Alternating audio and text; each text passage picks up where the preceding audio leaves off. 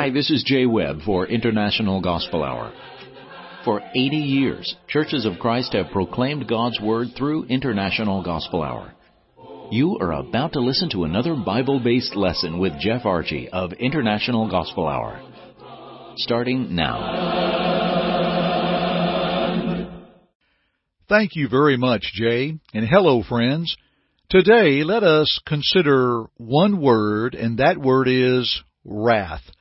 Now, dear friends, when one considers the wrath of God, that is enough to stop an individual in his tracks and begin thinking that God's wrath is something of which one wants no part.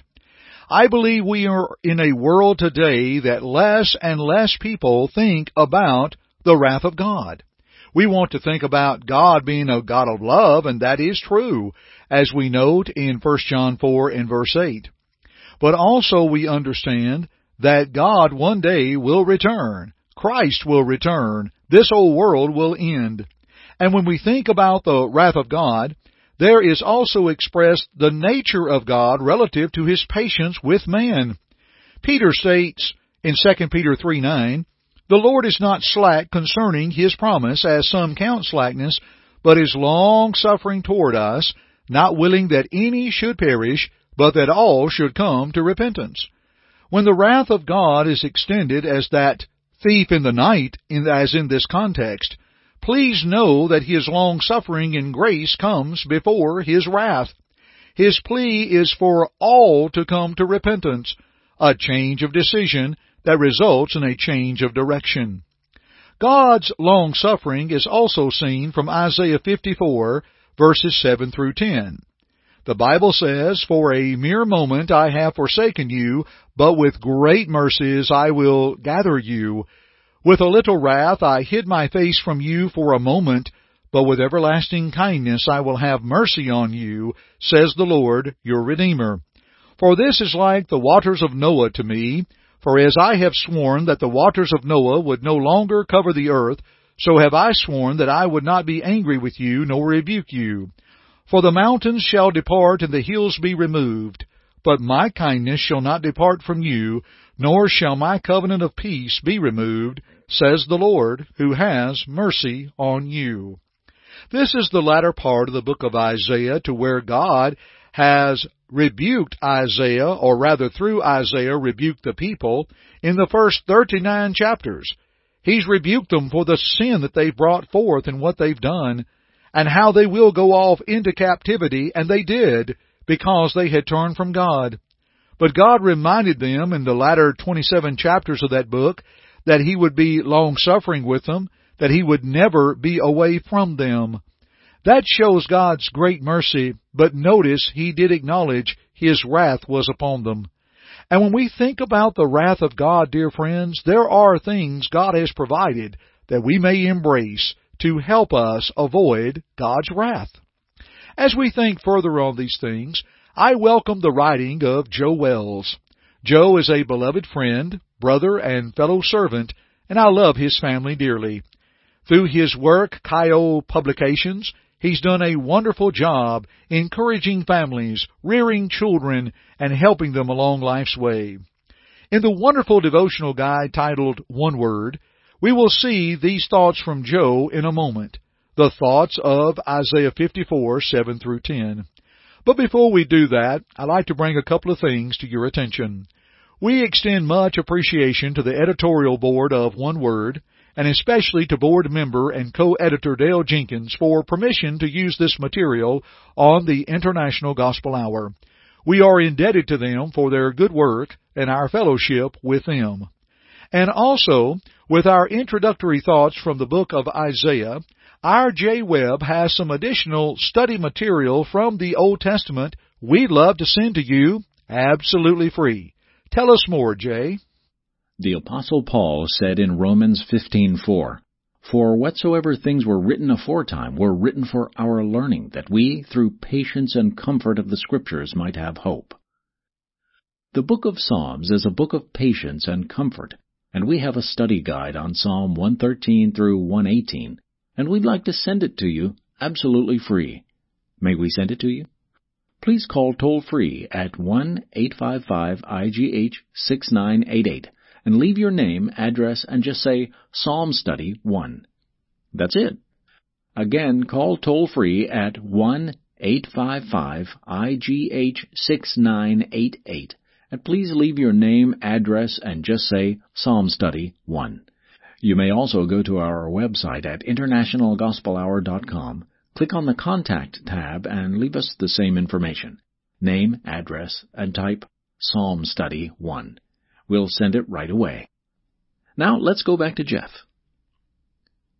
And now, concerning Isaiah 54, 7 through 10, our brother Joe Wells pens the following. Imagine yourself enjoying the park on a sunny afternoon. You're listening to the birds chirp and enjoying the sound of the wind gently moving through the trees, the rustling leaves, and the sweet smell of the season in the air. As you sit on a park bench, you relax, laying your head back to look up in the sky and notice the whiter clouds are moving to the east pretty quickly, and behind them are dark gray storm clouds approaching like an invading army seeking to destroy the peace. And before you make it halfway home, the downpour begins. Uh, this is not one of those soft afternoon showers usually experienced in the month of April. Rather, you are quickly realizing how blessed Noah truly was to be on that ark as your water begins squeezing out of your shoes because your socks have absorbed everything they possibly could. As you arrive home, you hurry inside, rushing to dry off and change clothes. Gaining the relief of being out of the soggy, clingy clothes and in fresh, dry ones, you cozy into your easy chair and soak in the warmth. It's these moments that cause you to truly appreciate being dry and warm. Have you ever noticed how we, at times, don't appreciate the fullness of one aspect of God until we come to appreciate another more fully? In Isaiah 54, 7 through 10, God uses this teaching concept to tell Judah of His great mercy and compassion He will pour on them after the time of exile is fulfilled. In this passage, His anger, or wrath, is described in terms of brevity, whereas His loving kindness is called everlasting. Verse 8. They are written as of opposites, yet are joined to help Judah appreciate the depth of both aspects of God's nature. Just as we are reminded of how wonderful it is to be warm and dry after being captured in a downpour, we can be reminded of the magnitude of God's wrath by looking at and fully appreciating the greatness of His mercy. Dear friends, that's true. When we see the power of God's wrath, let us be thankful for God's mercy. And for the next few moments, let's consider the blessings and the good that is available that is totally opposite of the wrath of God.